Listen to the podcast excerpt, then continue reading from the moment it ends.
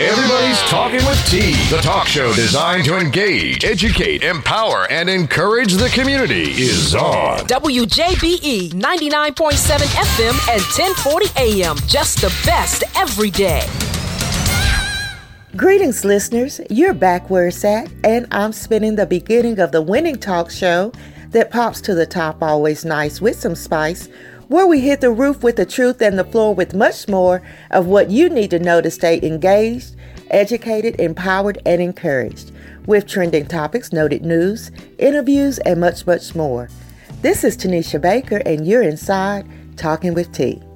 It's August 8th, and if today is your birthday, you share it with old school rapper Moe Dee, actress Meagan Good, actor Dustin Hoffman, and singer slash reality star Countess Vaughn.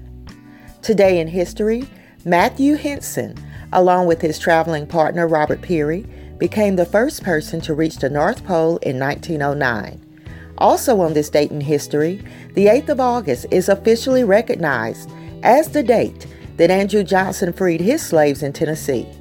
It was on this day, August 8th, and only this date in history, that African Americans were allowed to visit Chilhowee Park here in Knoxville, Tennessee for many years. Later in the show, you will find out about local festivities commemorating this date in history. August 8th is also recognized as National Dollar Day, since it is the day Congress established the U.S. monetary system in 1786. This month's theme is Activism in August. You will be encouraged to be active and be involved in things that matter. Influence and impact your community with your presence and your voice. Nobody can do everything, but everybody can do something. And now it's time for our Monday Minute Quick Bits. The Olympics have started, and the first gold goes to the U.S., awarded to Ginny Thrasher, a 19 year old West Virginia sophomore who won the women's 10 meter air rifle event. Sadly, Venus Williams loses in the opening round of the tennis singles. Williams had previously won the singles gold at the Sydney Olympics in 2000. Richard Scott, the mayor of Fairfax, Virginia, and a substitute teacher, was busted for dealing meth. An undercover detective created a profile on a website used to arrange casual sexual encounters between men, and Scott offered methamphetamine for sexual encounters. While in Middle Tennessee, yes, again in Tennessee, a human trafficking sting operation ended in the arrest of 41 individuals. The report says that the majority of the men had responded to advertisements on Backpage.com for sex with a minor. This is after another recent report of a similar bust that ended with 32 people arrested in East Tennessee. Melissa Harris Perry, who walked out on MSNBC, will now join BET News as a special correspondent. Congratulations to her. 42 people are injured at a Snoop Dogg concert when a fence collapses and they fall over a ledge. Last week, I shared that former KKK leader David Duke is running for Senate, and now he says that Trump voters are his voters. He says he is 100% behind Trump and nobody will be more supportive of Trump's agenda than him. Hmm. Pastor Jonathan Greer says he was fired by Mount Sterling Baptist Church because he invited black people to the church. The deacons had told him not to invite black people, but he ended up inviting some black children from neighboring communities to vacation Bible school, and then he got fired. In an interview with one of the deacons, they said that black residents are welcome at the church and that Greer was fired for not working with the deacons or visiting church members. Although the church insists the allegations are not true, Greer has received a flood of support in his favor. So, it's time for one of my favorite parts of the show, our happy highlights, where we bring good news to you. Dr. Jifunza Wright and her husband Fred Carter are working to eradicate food deserts. The African American couple launched the Healthy Food Hub seven years ago, which is an initiative offering healthier, affordable eating through collective buying. Their idea came from a template used by the Nation of Islam about controlling buying power.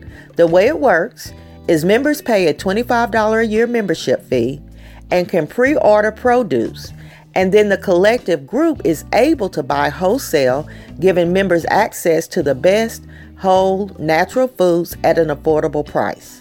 My next happy highlight is about the Nigerian men's soccer team, who almost missed their first chance at competing in the 2016 Rio Olympics. But luckily, Delta Airlines came through and allowed the team to travel free of charge. The team had been training in Atlanta, but due to their lack of traveling experiences, they naively thought they could purchase their tickets to Rio on the day they were due to leave. They tried to book a chartered flight, but there were too many people for one plane. Delta Airline tried to find a solution for them and finally found an NBA charter plane that was available to take the entire squad. They arrived just hours before their game against Japan. I have one more happy highlight, and it's also related to the Olympics. Liz Willock was in conversation with her Uber driver, Ellis Hill, and he told her that his son was in the Olympics for the USA in shot put. She asked him if he was going, and he shared that he couldn't afford to go. Willock then asked him if she could arrange it, would he go? Willock was determined to try to get Mr. Hill to the Olympics to see his son, and the two exchanged information. Just so happened that Willock was a sales leader at a concierge service that arranged travel accommodations. The next day, after her encounter with the Uber driver, Willock started a GoFundMe campaign to raise the $7,500 needed to send Hill to the Olympics. She raised well over the goal in just two days. And over 150 people contributed to the campaign, and she said she only knew about 10 of them. The rest actually came from the generosity of strangers. Five minutes of conversation and the good heart of strangers made Hill's dream come true to see his son compete in the 2016 Olympics in Rio. So keep it where it's at. I'll be right back after we hear from this week's featured artist, rising Nashville star Damian Horn. When good love goes bad.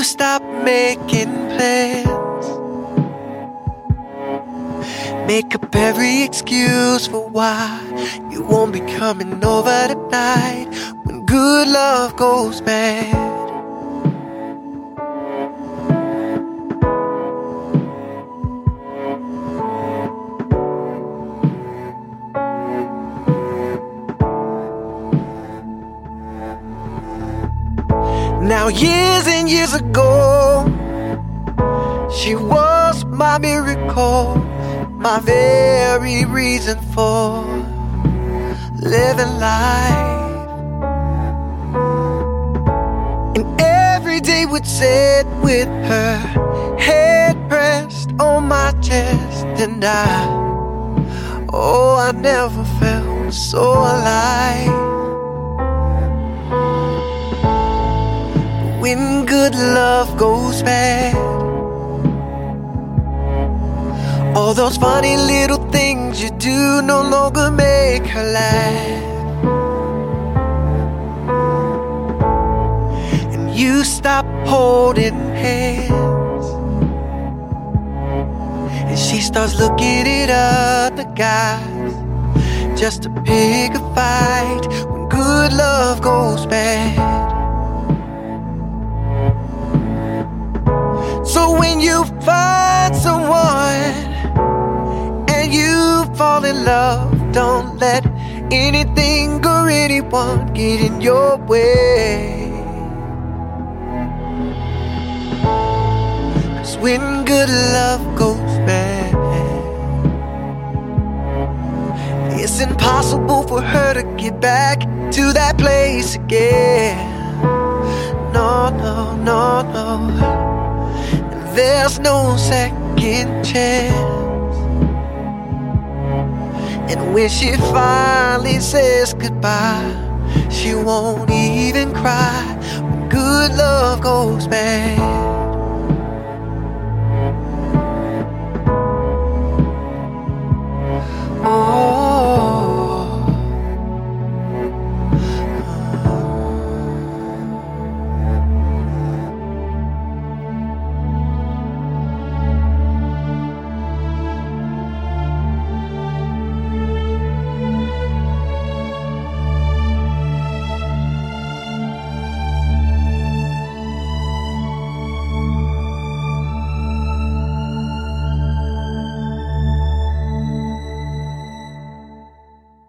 Last week, we started a new feature on Talking with T that would allow listeners to share their opinions on featured topics.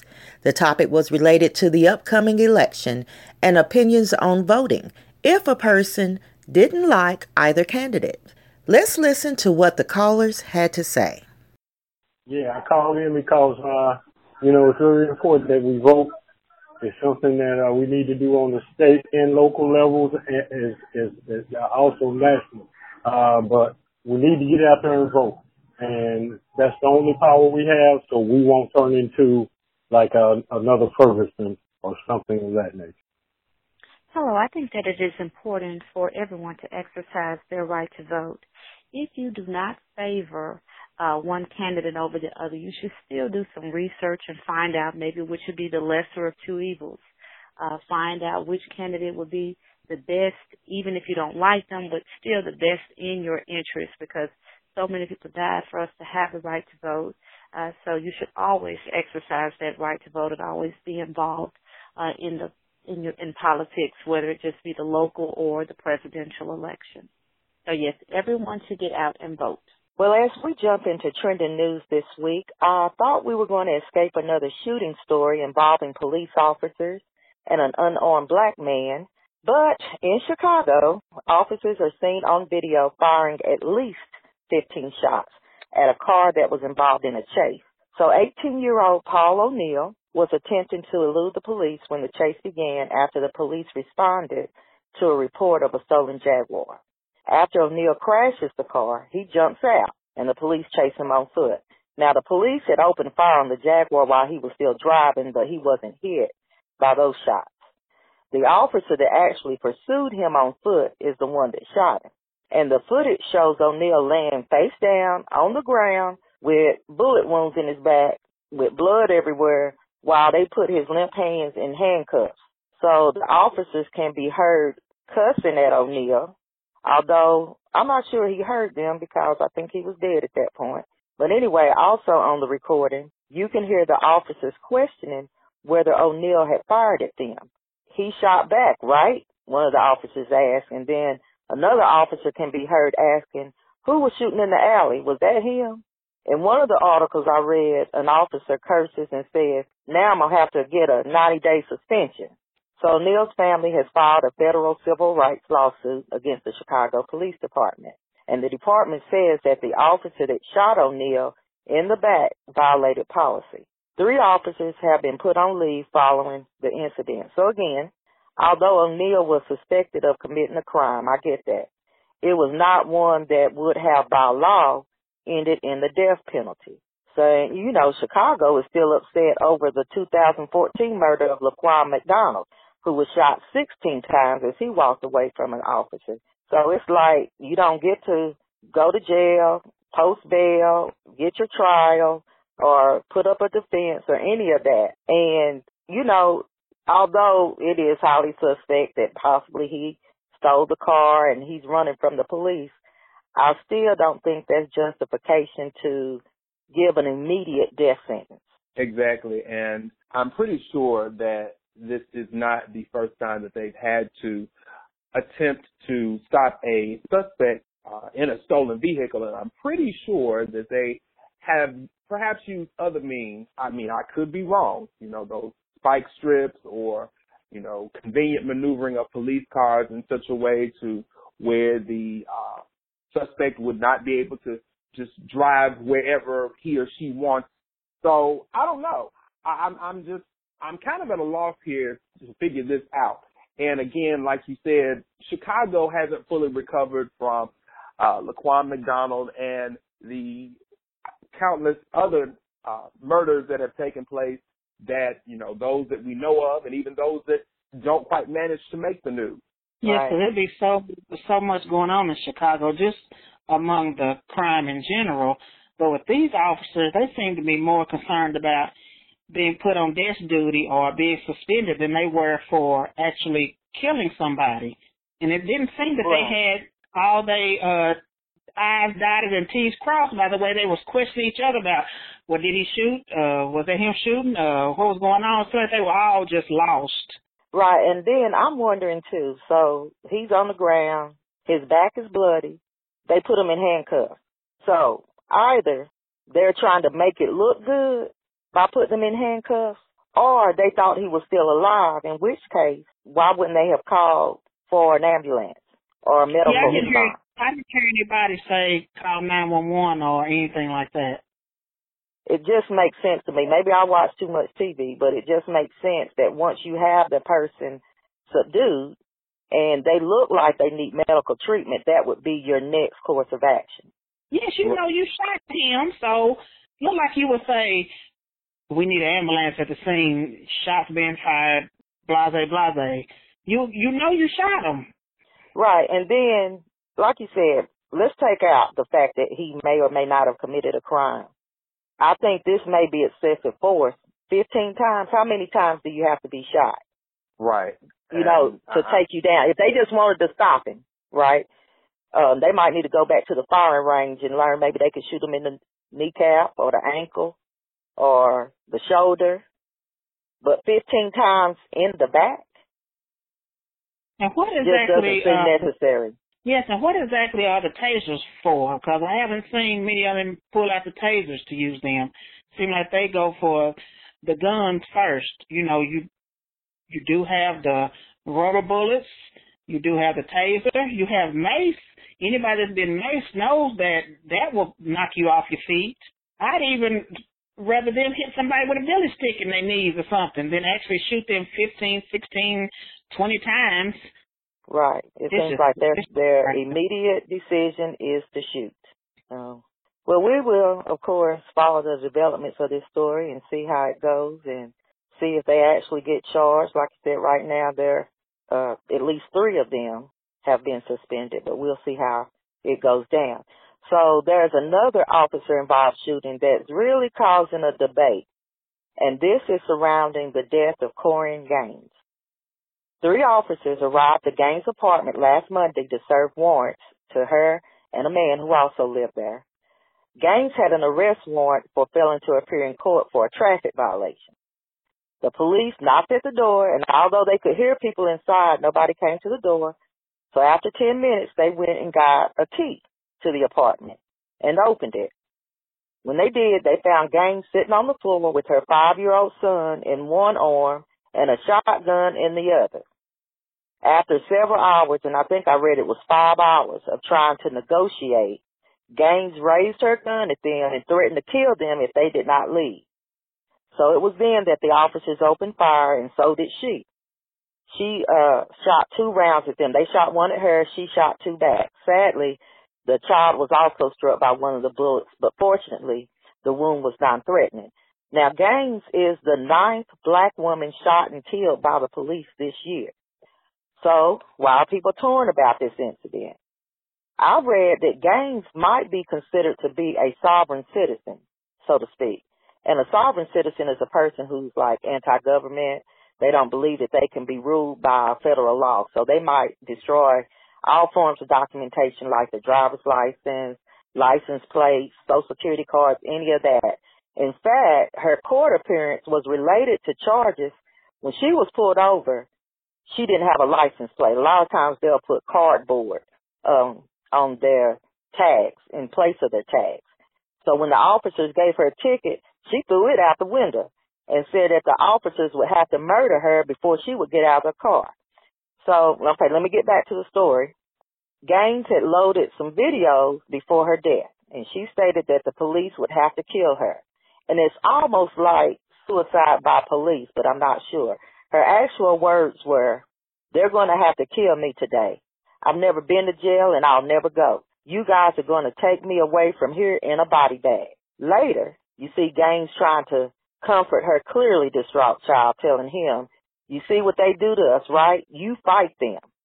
An officer says, we don't want to kill you. We're your friends. Do you believe that? And her son says, no. So her followers on social media, because she's posting these things while the incident is going on, encouraged her not to comply with negotiators. She showed herself being pretty much anti-police. And she's heard telling her son that the police are, quote, not for us. So after the five hours of negotiations and she threatened to shoot them, people are questioning if the officers were actually justified in this case, while others believe it was another racially motivated killing of a black woman. Now keep in mind, there are no actual witnesses to the incident in the house other than that of the officer since she's dead and her son can't really recant the details. Yet, some are mad that she allowed her son to be involved in the incident, and others are upset that the police proceeded with her son present. So, this is just one of those really muddy, I would say, situations where it's not a really clear black or white. And the videos are a bit disturbing. I posted a link to them on www.talkingwitht.com under today's show date. So this makes a good topic for listeners to call in this week and share their opinion. They can call 865-409-1170.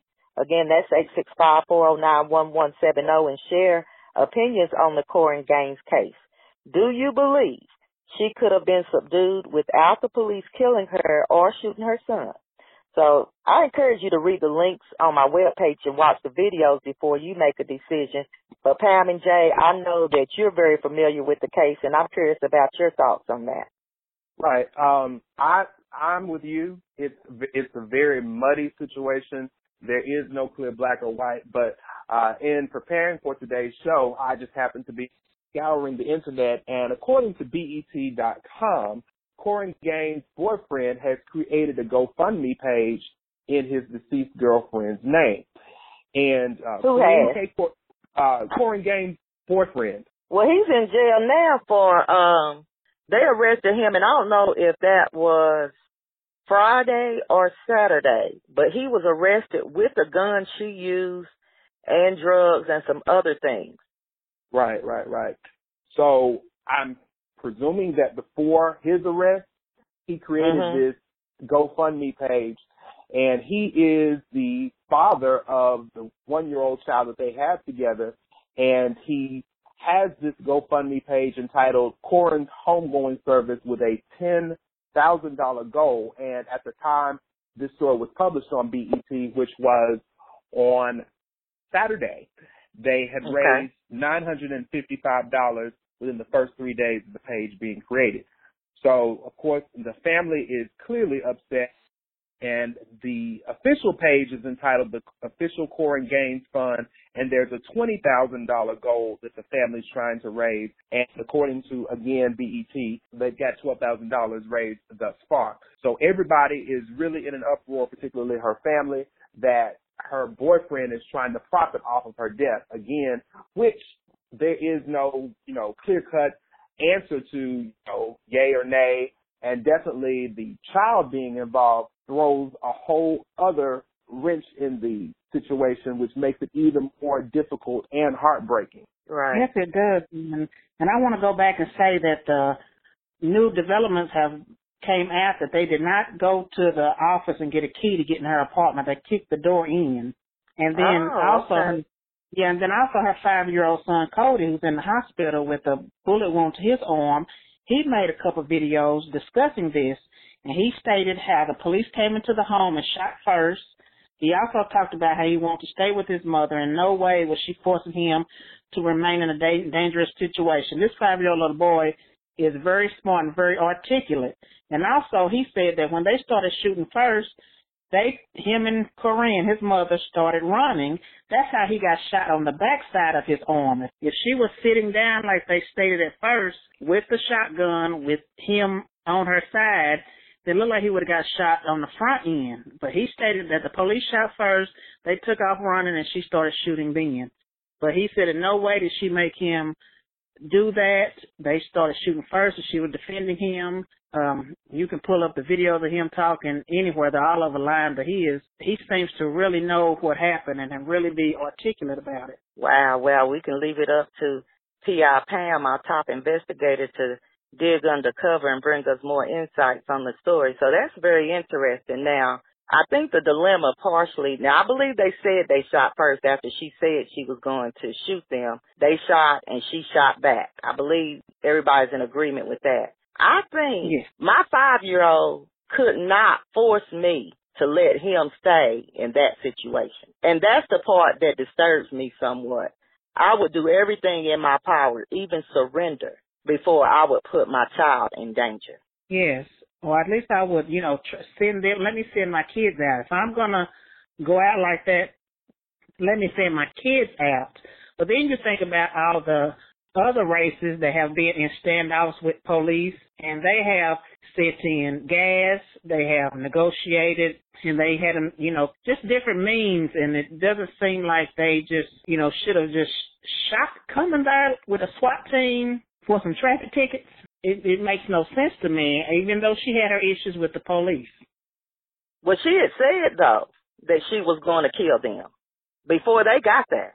Her previous videos had said that that's what she was going to do. I guess in their justification, they're saying they were coming prepared.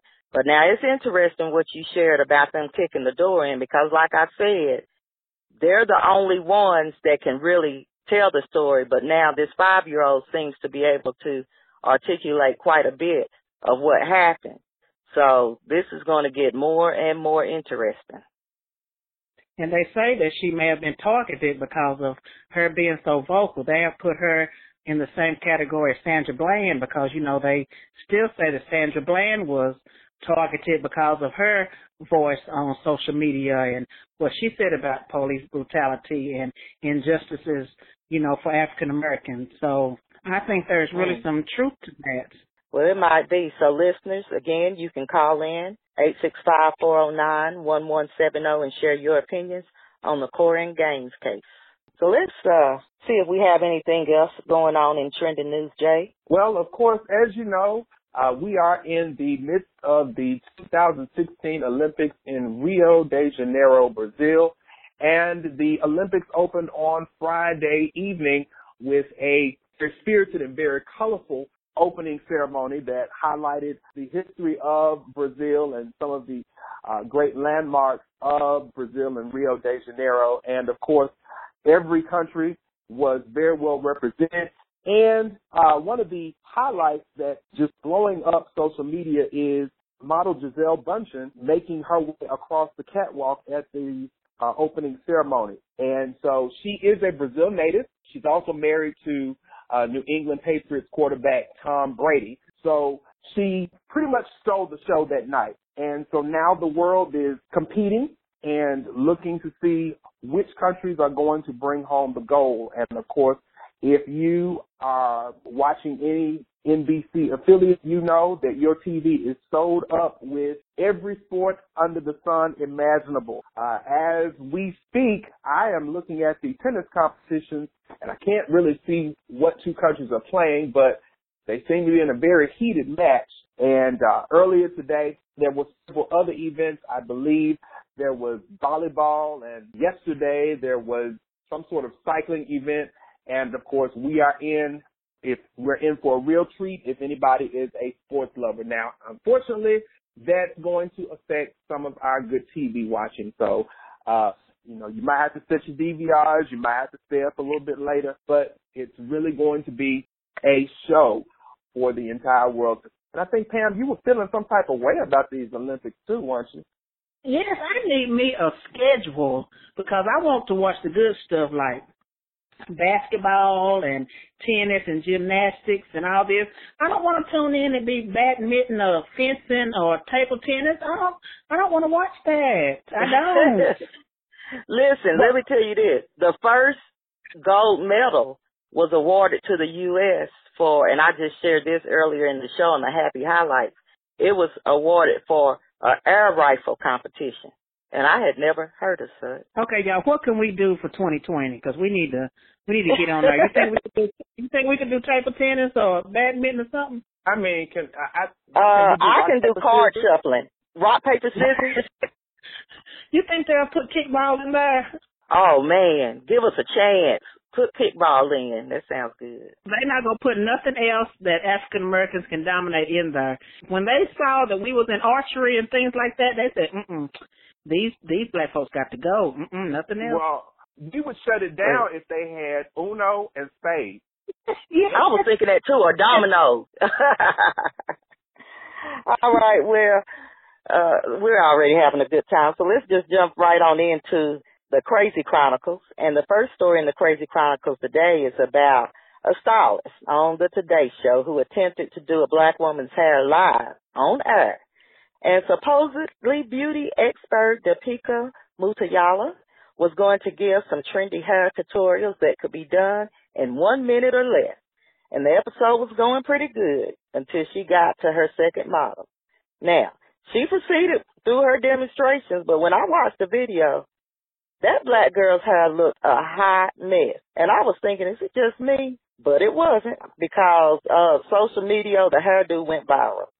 And nobody mentioned the first model, but you know hers wasn't so hot either. But if you happen to miss this, you can find a link to the stories on the web page. But I just, I don't know, everybody can't do everything. Maybe they should practice before they go on live TV. Well, here's the thing with that. Sister Girl's hair actually looked better before uh Madam What's Her Face put her hands in. it did. It was cute. Right. She was talking about she was to do the side ponytail and give us some bangs. And, you know, I'm thinking, okay, if the hairstyles was supposed to be under a minute, now, you know, having uh labored through trying to do my little sister's hair when she was younger, I know it's to take longer than a minute to get some bangs on our hair. So I'm trying to figure out how she's to make these bangs happen. But it looks as if she just said, well, you know what, we just to flop this to the side right here. And we're to put a little rubber band and give her this little struggle ponytail and let her go on her merry way. And then she finger combed the the hair that was in the front, and it was so funny because she was sitting there. At first, she was cheesing real real hard, like, "Oh, I'm about to get my hair done." Then that smile kept getting smaller and smaller, and then she looked like a deer in headlights as the crimes were being committed on her head. And here's here's here's another thing. Now, Pam and Tanisha, y'all might be able to help me out, but again, you know, from having attempted to do my sister's hair and you know, knowing how uh how long it took for my mom to do her hair before she cut it. Doesn't it take longer than a minute to do black women's hair? She you was put the fire in the pot in the microwave under a minute, can you, Tanisha? no, you you cannot, and uh you can leave our past history of hairstyles out the show. But listen, like you said, the hairstyle was already cute. I thought maybe she could twist it and put it in a clip or something, leave the curls, and just do a quick updo. That probably could have been done in about a yeah. minute. But when soon as she said bang, I knew it was getting ready to go left because number one, she had curls. And to have some bangs, you need to have a cut, you need to have a, a straightening iron, you need to bevel it, you need to do something. And her hair just didn't look like it was going to go into any type of cute bang hairstyle. So, like I said, I think she might have thought about practice and doing the 60 second hairstyle on all types of hair. And in fact, like I said, the first models didn't look so hot. Uh, when she tried to do a twist braid, it looked really a mess to me as well as her own hair. But we'll move on from that and go to the next story because this is crazy for real. Leroy Black of New Jersey passed away. Okay, rest in peace. But mm. the crazy part about the story Stop. the crazy part about the story is that both his wife and his girlfriend placed two different obituaries in the same newspaper. Yes, they did. Oh, Leroy. Leroy was a player player from the Himalayas. I mean, they but they're on the same page, not only in the same newspaper. But the way I saw it, they're like right beside each other. Yeah, they were right next to each other. And and I'm and they said Leroy died at home. Whose home? Which home was he at? Well, That's a good question. And it's so and funny. they both said that. Did they both say that? Yeah, they both said that he died at at home. So I'm trying to figure out whose home was he at. One said hmm. survived by his loved wife, and the other one said survived by his longtime girlfriend. Wow. I wonder what other family members have to say about this. And you know what? I also wonder when is the funeral? Cause Right let's get ready to go down. The funeral was, was Saturday uh, at the at the church, and they said the the funeral home said they got a call. They've been getting calls from people asking if there's going to be a problem between the wife and the girlfriend at the funeral. So I don't know if they're concerned and they don't want to come, but more than likely they want to know so they can come because I know I will be there. Baby, that would be a funeral for the ages. Yes, this Wow. is picture Leroy. Leroy looking like nothing. Boy. Poor Leroy Black. Well, look now, now, now. Let's put a pause in that because we're looking at Leroy now as he has aged. Longtime girlfriend and wife of many years. Maybe Leroy started off in better condition, but the stress of trying to manage two households and families may have just taken a toll on poor Leroy, and so that might, you know, speak to the condition he's in now. The funny thing is the wife didn't put the cause of death, but the girlfriend put that he died of lung cancer due to fiberglass exposure. So what's up with that? Did the wife do something to him? Now let me tell you, you know what I I suspect. This is just a possibility, a theory. I'm gonna throw it out there. Some women that have been married to a man, even though the relationship essentially has dissolved, will refuse to get a divorce so they can maintain their benefit. So the man goes on with his girlfriend or his significant other, but the wife remains his wife, keeping all the rights with, you know, Social Security or death benefits or the home or what what have you. And so he's gone on to be with his significant other who he can't legalize because the wife won't let go. Now that's just a theory, possibility. And I know that some older couples and, and women have mentioned that no, they wasn't gonna give their man a divorce after they stayed with him so long and let somebody else get the benefits and that could possibly be the case here, but I don't know. It's still funny. That's that's me. I'm still legally married, and let something happen to Reginald Boss before we are divorced. It's only gonna be one obituary and one funeral. In fact, it may be private. I might not let none of y'all in. How about that? Oh. I'm laughing, but I am so serious. And I'm sitting here speechless how she just spilled all the tea, names and all on like I don't okay. Let me move on. I I know what wait, I got it. She's been in Ohio because my next story is about 24 people attending the music festival in Ohio who overdosed on marijuana candies. Pam, did you read about that? Yes, not the murder. Oh, I'm you know the funny thing is I'm surprised it's just 24. One of those music festivals, it goes down. People be dancing around. You don't know what they on. Look like they on bath salt. They be chewing on folks and gyrating around. Uh uh got. Did you just say chewing on folks?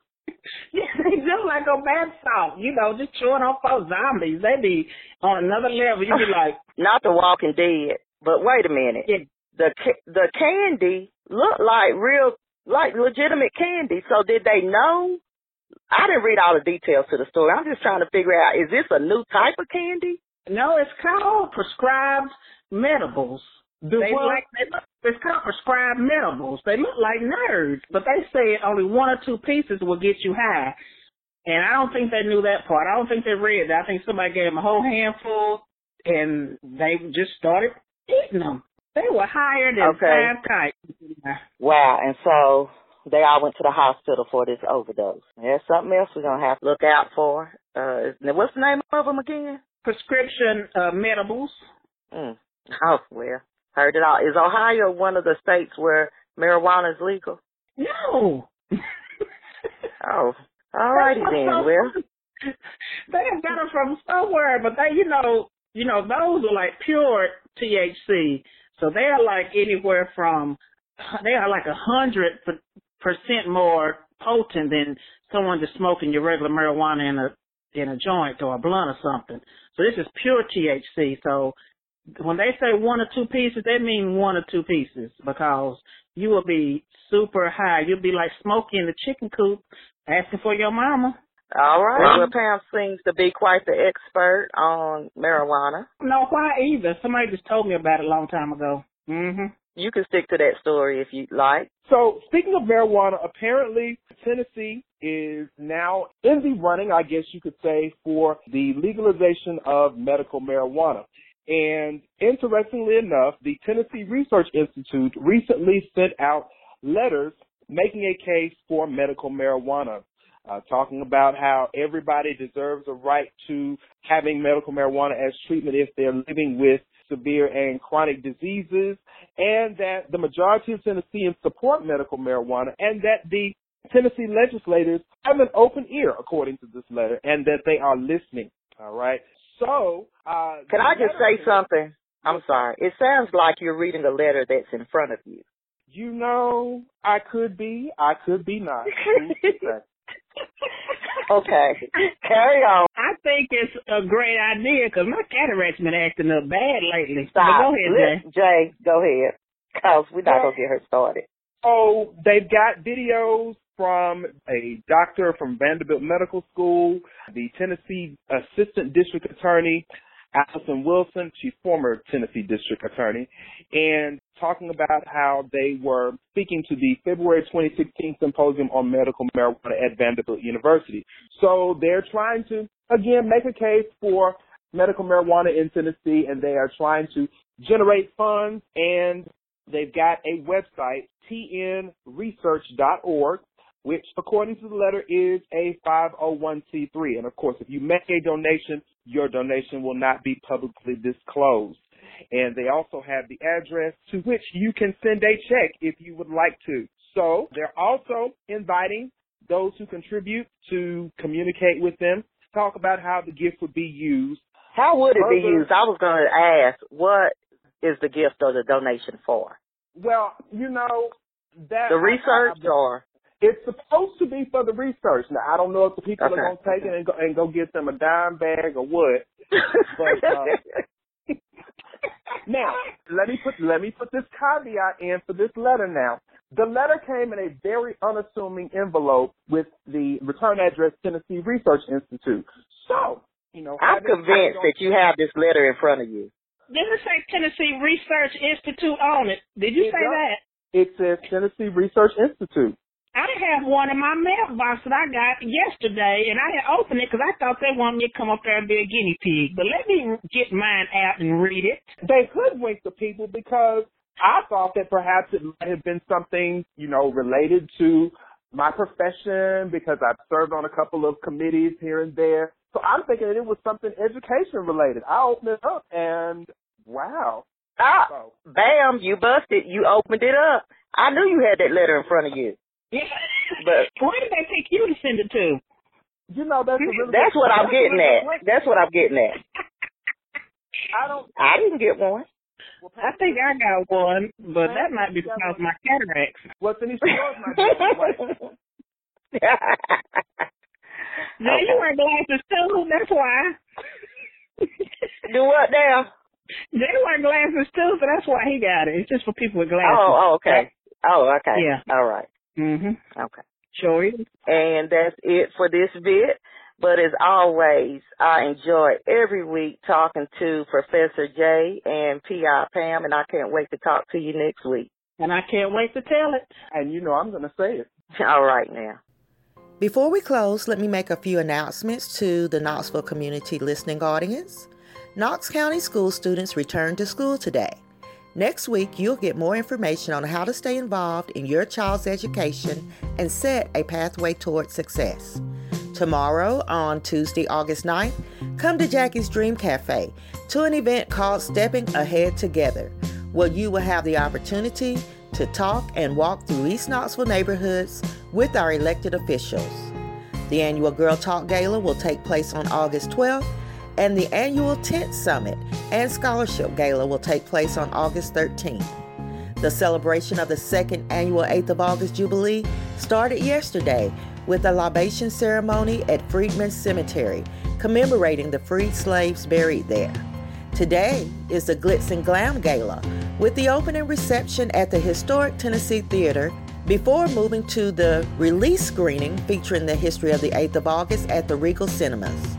Festivities will culminate with a big celebration at Chilhowee Park in the Jacobs Building, including vendors, exhibits, activities, games, music, the world's longest Soul Train line, entertainment, including Grammy nominated Alvin Garrett and comedian Spanky Brown. Visit the Beck Cultural Exchange Center website, which is beckcenter.net, or the Village of Knox for more information. I hope to see you all on August 13th at the culminating ceremonies and festivities celebrating the 8th of August Jubilee. To stay updated on community events, resources, information, and positive stories related to Knoxville, Tennessee, visit www.thevillageofknox.com. You can submit announcements to be promoted and added to the community calendar through the website or contacting the village through Facebook and Twitter. Be reminded that you can now call in and leave your thoughts on a selected show topic that may be featured on an upcoming show. This week's topic is centered around the case of Korryn Gaines. And you can visit www.talkingwitht.com or check out the Facebook and Twitter pages to share your input. The call in number is 865 409 1170. Again, that's area code 865 409 1170. Once you call, you will receive instructions on how to proceed. Also, make note that I'm always looking to share and highlight music from rising artists, and I look forward to more submissions for T's Top Teens and Hometown Heroes. Well, once again, we've come to an end, but stay engaged by again visiting www.talkingwitht.com and following the show on Facebook, Twitter, and Instagram. Currently, you can listen to Talking with T on Blubrry, SoundCloud, iTunes, or TuneIn Radio, or Google Music. Remember that new shows drop each Monday, and don't forget to subscribe to Talking with T Daily, the online daily newspaper to get your daily scoop of trending news and find out what we're talking about. On that note, I'll end with a quote I'm not here to rock the boat. I just want to stay involved and make sure we keep a steady course. Joe Schminke. Remember where you heard the word keep the peace until next week? You've been listening to Talking with T.